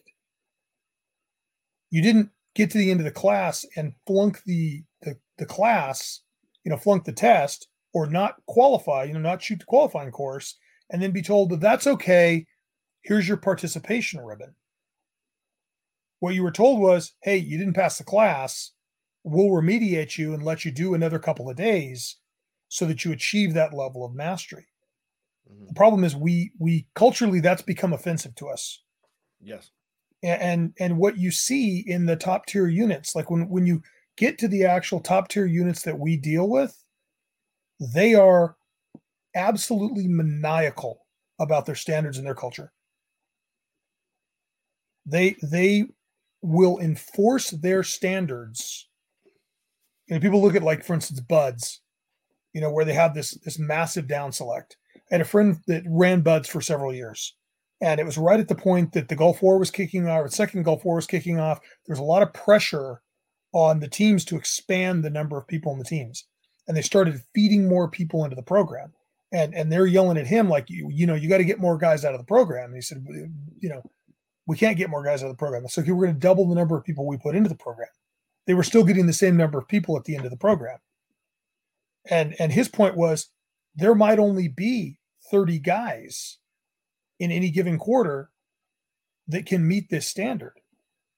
So your choices are lower the standards or accept that that's what's going to happen. And and you know what we see right now is this kind of drive to like well everybody's good, you know everybody's equal, everybody's the same, everybody's good at everything. And if everybody's good at everything, that means everybody sucks at everything. Mm-hmm. Yeah, I've, I've, to your point, I think it's been a constant that I've noticed that really top level teams they self regulate their standard, right? Their own culture and standard. So you see a, a very high performing team, you don't need a staff sergeant to come down on them and say, "Hey, we need to make sure we're doing PT." Those guys are doing their own stuff on their own time because they don't want to fall behind the rest of their team. Yeah, because right? the team will marginalize them and eventually and drag get, them out. Exactly. It's it's and I think that's I think people miss that a lot. You know, obviously you get to deal with tier one level units all the time and, and high level operations teams. I think that's the stand. I think that's I think that's common across the board where when you have these teams that are so um intimate with one another, um, where they're working together all the time, they have a really high op tempo, they're they're they're creating their own standard which is going to be far and away above whatever baseline qualification the agency actually requires but the problem is is you take some of these teams that are maybe um, part-time teams or whatever teams that are that bring in people from multiple agencies for callouts. that's where i've i've had conversations where they're finding a lot of issues because now you're you're saying okay what is the minimum what is the minimum qualification to be able to be one of these folks that gets called out for this. Um, and that's where you have the biggest discrepancies, where you have somebody who's super high performance that takes the absolute every minute of every day to optimize their own selves in their in their capabilities they show up and you also have you know bob who shows up who every time the only training he does on a firearm is every time he runs a qualification which qualifications aren't training by the way folks. Um and that's that's that's their all, all of their their training for that year right? You have somebody who trains every single day on their own and you have somebody who trains never because they don't have to because their agency says ah this is our qualification. As long as you've met it you don't have to do anything well and one of the things that i talked about with with both mike hillmann and ron mccarthy was this idea that a swat team and i'm using air quotes while i say the term swat team doesn't have a definition, right? But to the public, a SWAT team is a SWAT team. So, so to the average person on the street, the SWAT team in Wet Shoe, Wisconsin, that has five operators on it, is the same level of proficiency as a SWAT team at LAPD, and that is not and cannot be true. Right? You have an agency with ten thousand people in it who are down selecting to sixty many of whom have been there for 15 years, that is a different level of proficiency than can ever be maintained in small agencies with part time teams. But to the public, it is exactly the same thing. And because there isn't a tiering system that allows teams to opt out of missions, every team has every mission, which means the team that's coming to get you on a hostage rescue may have, you know, in the case of LA Sheriff, you know, you may have a a 10 man element that's moving or 10 man stack that's moving in that has 10,000 entries and combined have 400, 500, 600 hostage rescues. They're going to have a different approach and a different skill level than a team that this is literally the first hostage rescue they've ever done. But the expectation of the public is exactly the same. And one of the problems with law enforcement is they're not allowed to retreat. There isn't a, hey, we can't do this for law enforcement. So it's like, you know, one, one of the best examples I heard, one of my friends, uh, Todd Mackler, who runs Armor for Safariland, said the problem is there's a driver's license standard. I've got a driver's license. My 16 year old daughter's got a driver's license, and Mario Andretti's got a driver's license. Well, we've all got driver's licenses, so we must all drive the same. That's not true. And it creates an unrealistic expectation for teams that are, only being allowed to train once a month mm-hmm. or twice a month. You know, when you start looking at full time units that are training five days a week when they're not operating and they're operating 150 or 200 times a year, it's just a different level of skill and a different level of mastery. And now add to that rotation, add to that retirement.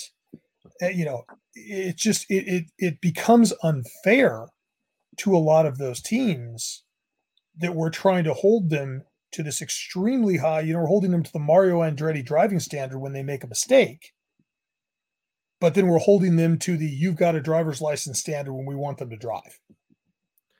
Yeah, absolutely. And I, I do want to just um, uh, clarify on my position because I was being slightly hyperbolic when I was saying there's part time operators out there that are on teams that don't do any training and only qualify once a year.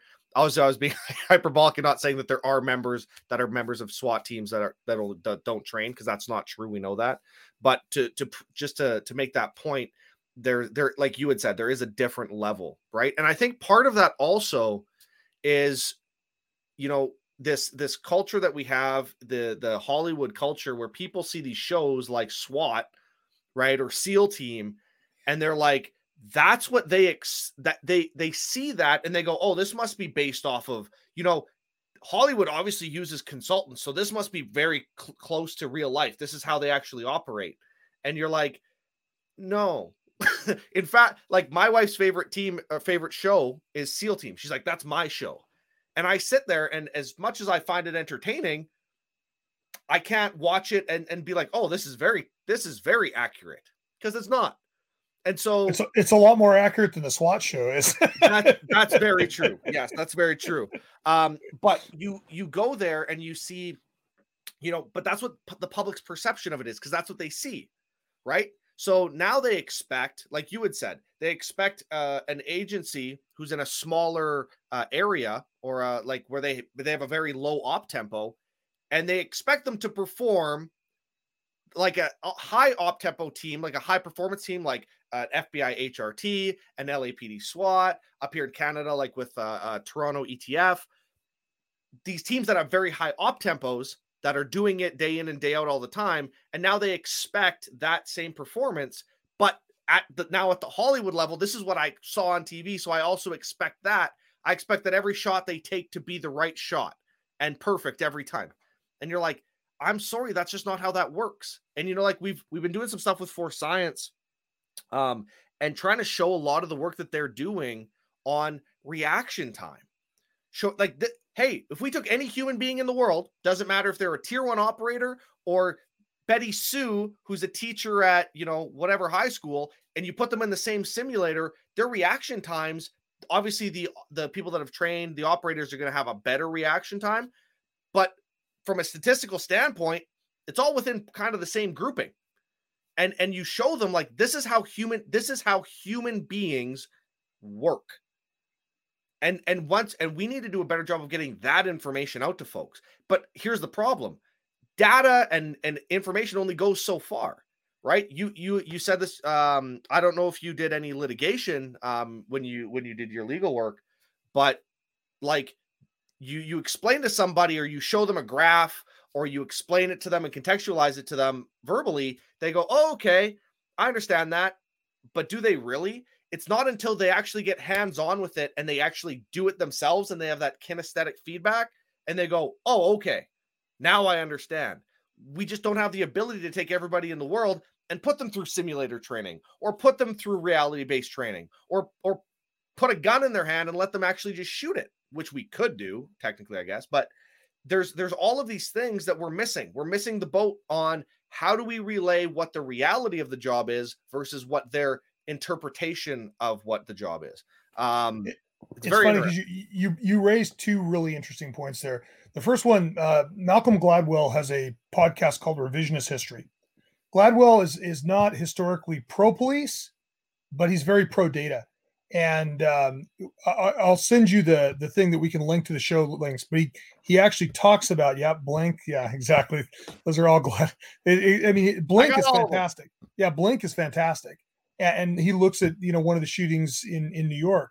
But this this new podcast, he talks about shootings, and and he takes this very deep dive and looks at reaction time and looks at what happens. It's a good one to link to, and I'll, I'll send it to you for your show notes because he ends up concluding like the, the cops didn't have a choice. Like there's nothing they could do. They, they, they were going to lose the gunfight. And uh, the other thing that you raised that I think is very interesting is you talk about human reaction time. So well, one of my hobbies is racing cars.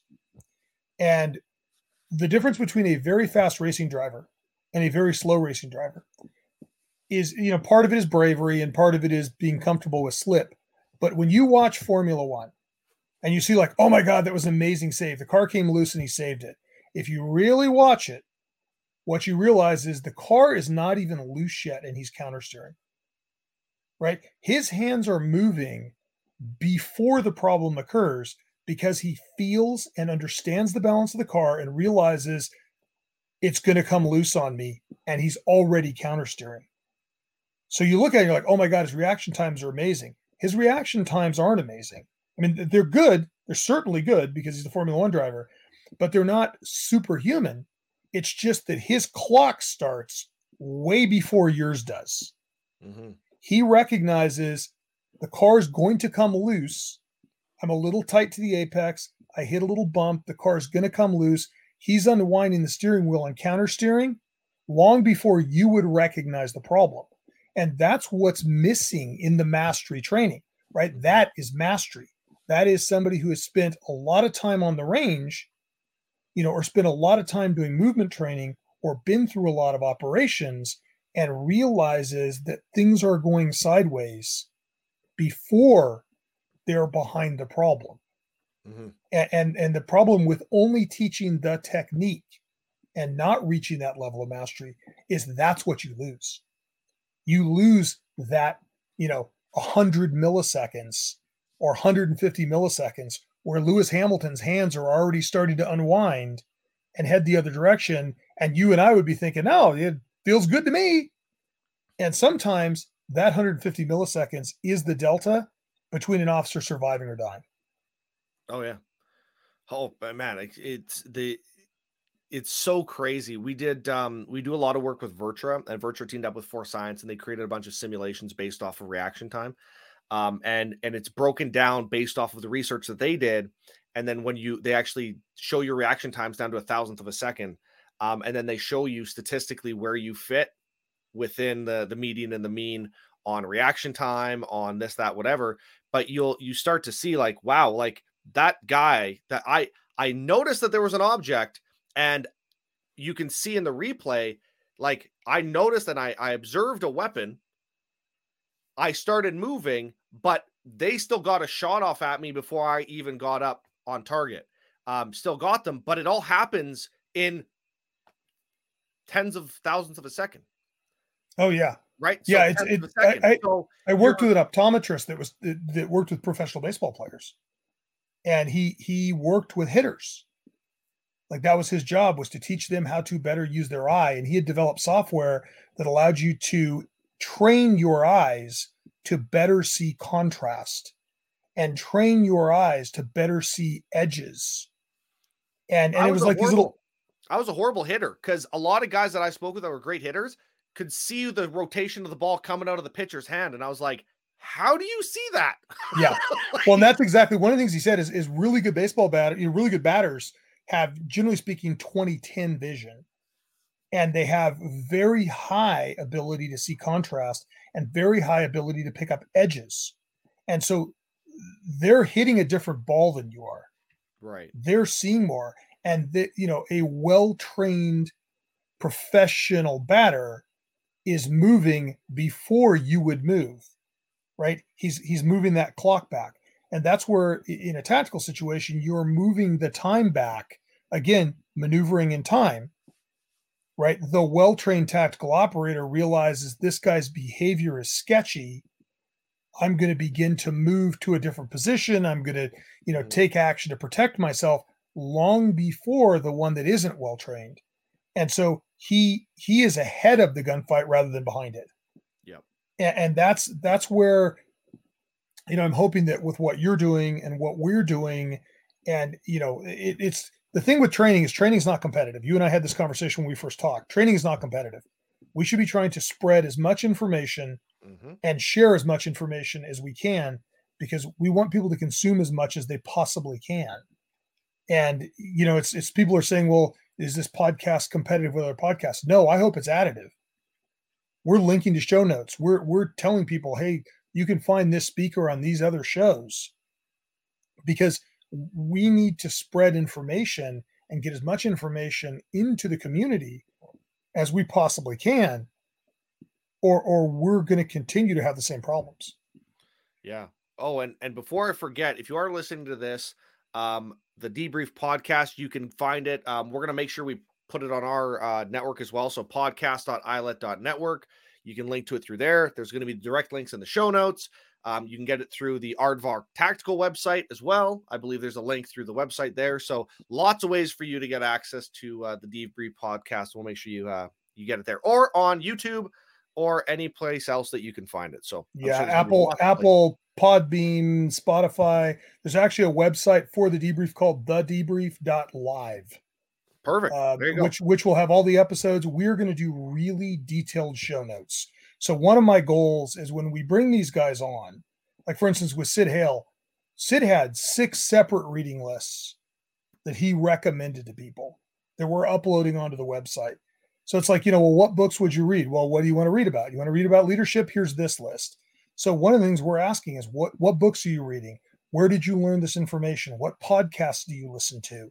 and then we're linking to all that in the show notes because we we really want to this is not a commercial venture there's no sponsorship on this podcast we're not taking money from youtube we're not doing anything else the goal of this thing is to simply share information I love that, man. I'm I'm super excited to see what you guys come up with. Uh, like I had mentioned offline, you you set it up the same way that I would. Unfortunately, I'm in Central Canada, so it's hard for me to get people to come up here and sit sit down face to face. Fair to have a conversation. um, I, I'm considering as we, I mean, obviously, like for example, when I was in ILEETA, um, following probably this podcast coming out, we have 30, I've, I did 36 interviews in a week oh when I was at ILEETA. Um, 36, 20 to half hour video or like video interviews. Um, which going back to the point that you just made, actually, you know, it's it's really interesting. I think one of the other key things and and I don't mean to lump myself into this group but I think the people that are the the absolute best at what they do are also lifetime learners right they they always want to to just gain more knowledge and information and for me when I get to do these podcasts and I'm sure you you know now that you're into this game as well but you throughout your career, like you have said, you've had the opportunity to learn, just learn from and absorb information from all of these amazing trainers, instructors, SMEs all over the world. When I get to go to these conferences like ILEETA or like I'm in NAFTO next in a couple weeks and then Force Science, and I get to sit there and I just get to do interviews with folks. I literally, I kind of called it when I was at ILEETA, I called it, I had kind of the cheat sheet to the entire conference. So instead of me having to go and sit through lectures from each of these instructors, mm. I brought them to me and basically got the Coles notes like, give me the gold nuggets out of your entire presentations and share them with me. So I got to get that from 36 instructors rather than the dozen I would have seen attending training throughout the week. So I kind of I kind of broke the mold on the conference because I got I feel like I got the most information out of the week more than anybody. But the coolest thing about it is now I get to take that and I get to share it with everybody else. Right? And so now everybody doesn't matter if you got to that conference or not, now you th- these officers also get access to all of this knowledge and information and they don't have to pay for it. It's not like it's not like that it's behind a paywall like you had said. They don't there's there's no real you don't have to go out of your way to get this information. Literally click the link and it shows up. It's right there for you. Here's the youtube video. Here's the podcast. The information is there and why is it there it's because these folks these instructors that are the best at what they do they share their knowledge they're like literally take it and use it because if you can't use it, what fucking good is it to anybody? If yeah, I mean, it, get past, what good is it to anybody? hundred percent. You know, it's it, it, We go back to the beginning of our conversation. Then the next guy just picks up the damn rattlesnake. Like let let's you know the the goal has got to be sharing information. You go back to what Sid told me when I was you know 22 or 23 years old. Like you don't hoard information, you share information. And the thing is, you know, you talked about being lifelong learners. The one consistent thing in everybody I've interviewed in these first 13 episodes. Season one's 13 episodes. In in these 13 episodes, the one consistent thing with every single one of these guys is they are all students of the game. They spend their time learning and they learn from everybody they can and they try to apply every lesson somebody else has learned to their own life. And you know, there's there's certainly overlap in books and there's overlap in podcasts, but not as much as you would expect. Mm-hmm. Uh, you know, the, the the some of the books that have been referred to in this first season, I would have never read. And these guys bring in lessons that they learn from these books, or they bring in lessons that they've learned from, oh, you know, I was in Israel and I went and saw this team and they do this differently. And, you know, they had this idea, or they, those guys all came back and shared that information. And I think if your listeners can learn anything from what you're doing, which is fantastic, it's be a lifelong learner and look look for lessons everywhere. Yeah. Well, I mean, I would say the most influential knowledge that I've gotten in the last 10 years hasn't come from anything law enforcement or military related. Yeah. Right? I mean, you because again, you and here's another thing too with with like ILET yeah, um, I was trying to tell this, explain this to somebody the other day. We're trying to build this platform out. Traditionally, in our industry, we're we're about 10 to 15 years behind the curve, right? So, for sure. training, technology, or whatever, for some reason, our our the flash to bang on us picking up something takes a while because by the time it gets, uh, well, it, it has to be first somebody has to find it, then it has to be brought in, then it has to be tested, then it has to be vetted, then it has to be adopted, then there has to be policies made for it. Then all of these things have to happen before it actually gets out to the officer to use. So, what I want to do with ILET is I want to find out what the future is going to be, and I want to take us 10 to 15 years ahead, which would net us a 30 year gain in what we can actually do. And so like that's that's my goal. I want to I want to take us from where we were or where we, we're where we are now to what we can be in the future and and start sharing the ways that we do that because I think that's crazy. I think you guys are doing it. You have been from a, a company standpoint with Aardvark for since you guys started, right? Yeah, that's that that is my job. Right, my job. I always jokingly say my job is to be the Q branch to your James Bond. Uh, you know, my job is to figure out where where can I make my operator safer? What technology allows my guy to not stick his head in an attic, just as an example. and, and you know, because that's yeah, usually even if, even if you're the young guy on the team, it's still not a good job. Yeah, uh, you know, it's it's all of those questions, and that's where being embedded with all the teams that we are, interacting with everybody that we are, you do start to see that. But it's there isn't, uh, you know, one of the one of the losses with mastery is also foresight, and and taking the time to go, where do we want to be? And that's where the military is very good. They spend a lot of time thinking about futures. They spend a lot of time thinking about capability and technology and how they can evolve technology to yield capability. The problem with law enforcement is there isn't the funding to do that. So it, they rely on industry in a lot of cases to do that. And if the industry doesn't understand the end user, they they don't develop good technology. I mean, the idea that that we are just now beginning to use drone technology and and having to buy Chinese commercial drones in a lot of cases, except for there, you know, there are a limited number of purpose-built drones. We sell one called a Loki that's purpose-built for SWAT teams. But the majority of agencies are having to buy like DJI off-the-shelf commercial drones that people have been using to film their kids snowboarding. And like that technology should have been here 20 years ago mm-hmm. because it was there. They were using it to make film. They were doing other things but it was too expensive and there was nobody that could do the futures research. So that is part of my job is to try to be the futures research for our teams and our agencies. And you look at like our armor brand Project 7, that's that is my job with Project 7 is figure out how to make your armor more effective and how to make it move better and how to think about where my end user is going mission set wise but but it's it is the this is the price we pay for decentralization and for underfunding our law enforcement is we've lost some of that. And that's where I think you and I have a job to do to bring that information at, at you know zero cost to consumer, so to speak, mm-hmm. and, and really filter it and share it. And that's why I love what you guys are doing. Yeah, man. Well, let's, let's um for anybody who doesn't know about Aardvark, uh, aardvarktactical.com is where you can find it. Uh, for those of you folks who uh, didn't do so well in, in high school biology, Aardvark is two A's. Uh, A A R D V A R K. Um, just because I know people are going to be in there, going to be like Aardvark, fuck, Aardvark, fuck. yeah.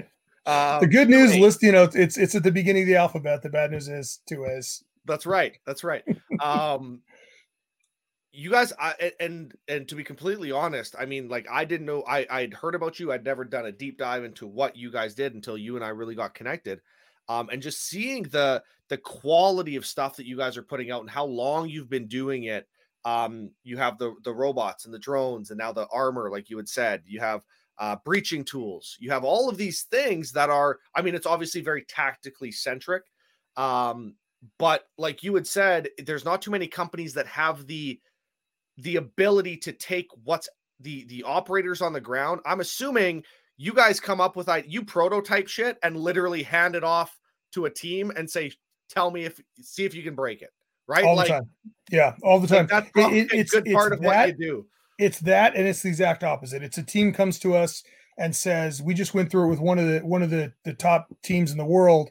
Uh, trying to integrate their rebreathers into their dive platforms and build an armor platform for it. And you know, it's like, here's the problem. How do we solve this? and then we'll prototype it, send it to them. They would dive it, come back, go, it does this, it does this. We'd prototype it, send it back to them. That that's a lot. That's the fun part of my job, right? right? The fun part of my job is being cued to the to the real James Bonds of the of the counterterrorism world, where you know they're bringing us challenges and asking us to solve them. But then those lessons are incorporated into everything else we do. Uh, one of the things that happens with Project Seven is if a team gives us an idea in the middle of fielding a platform. So let's say you know you say, "Hey, I want a special pouch integrated into my vest to hold maple syrup," just as a theoretical Canadian stereotype. Love it. Uh, and and we go, you know what? Maple syrup is a lot of teams use maple syrup. We should have a maple syrup pouch on on all of our armor platforms.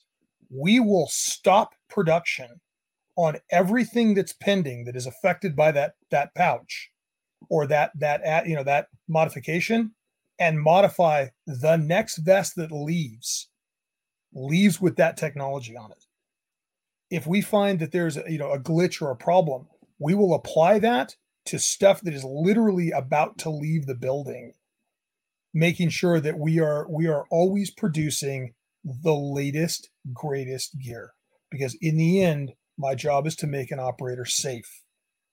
And the only way i do that is by pushing the edge and making sure that what we're doing meets their needs yeah man i love that i i'm, I'm so jazzed about it um you know i keep as we're talking, I'm like scrolling through and I keep seeing all the different shit that you guys have on your website. So I get, I'm also a kit whore though. So yeah. I always have been, even when I was in the military, I was just like, oh, I gotta have that. like, you know, the, the, gear the gear guy on the team is is my guy. You know, yeah. the guy that's got uh, you know who has a, a box with 50 different pouches in it. That's my guy because he's already gone through 49 that don't work and he can tell me which one does. Yeah. Uh, so a lot of a lot of you know the the job of our guys that are in the field with teams, uh, myself included, is to go make me smart. You know, make make me smarter than I am. Uh, again, lifelong learning, right? Like I I've done this a long time. I learn something every day with every team I'm with. And you know, the, the thing that I love about what you're doing and, and what we're doing with the debrief is it it creates a platform. This is the great thing about podcasts. It creates a platform where anybody can see it. Mm-hmm. Right? It's not it's not a one-to-one relationship or a, a you know one to 300 relationship like our lecture series is. It is a one to as many people as want to see it. Yeah. Man, I'm I'm I'm super pumped for this podcast. Um, how many how many episodes you guys have in the can? 13. We've shot the entire first season. So that will the, the podcast is going to be released every 2 weeks. Um, you know, one of the things I didn't want to do, and the same thing we do with our lecture series, I didn't want to become a slave to it. Um, because you know, running a business and doing other stuff that I do, I'm I'm kind of busy, and I wanted to make sure that we were able to maintain quality with my schedule and with Aardvark's schedule and with the schedule of the guys that we're dealing with.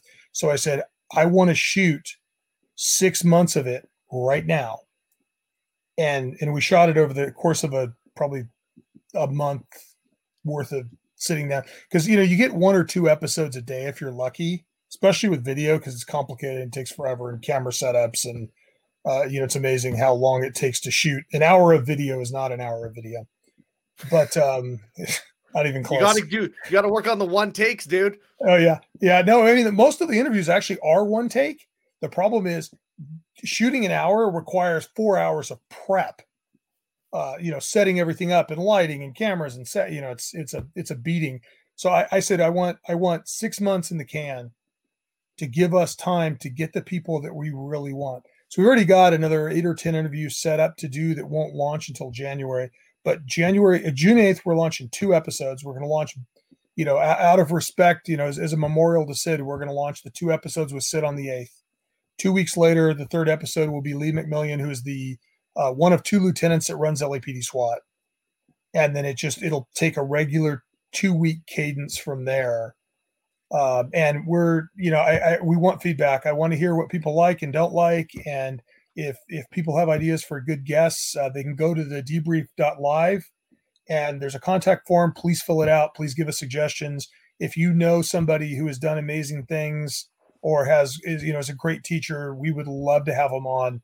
Uh, the goal is just to deliver the best product we possibly can to the community. I love that, man. And um, I'm excited to that we we've started this, and I think there's going to be a lot more things coming down the pipe, being able to uh, to collaborate on. Um, there's for so sure much, so much synergy here, um, and and really just in the mission and values, right? Like, and we we talked about this, right? It's doing the right thing for the right reason. Um, it's also very neat that because ILET's so broad and we cover so many different topics, right? Like we're going to be running a corrections event in the fall here with Colorado DOC. Um, where we're training the 5,000 officers out of Colorado and then agencies around the US and around the world in corrections, though, right? So I'm sure there's going to be a tactical subcomponent to that, but at the same time, we're so broad in what we do. Um, it's really neat that you guys are so hyper focused and so you're just you're the tip of the spear at what you're good at and what you're great yes. at, which is which is which is phenomenal. And I'm so excited to to be able to showcase what you guys are doing, not just with Aardvark, but with the new podcast. And um, I I wish you absolutely all the best with the podcast. I'm so pumped, um, and uh, looking forward to promoting it as much as I can on my end as well. Because from what I've seen, the episodes that I've seen, um, next level. I mean, I'm not going to say that you're better than I am because that would be silly. But uh, a little bit of a different flavor, a little bit of a different flavor. So, uh, listen, brother, I really appreciate you taking the time and doing this with me. No, it's fantastic. I, you know, I, I can't thank you enough for doing this, and, and I can't thank you enough for what you're doing you know for the community because it's it, it, it absolutely makes a difference and and anything that we can do to support you we're happy to do. Thanks brother. Well i look forward Thank to you. working with you soon and uh, stay safe out there all right? You too. Join the ilet network now. Go to ilet.network that's i-l-e-t dot network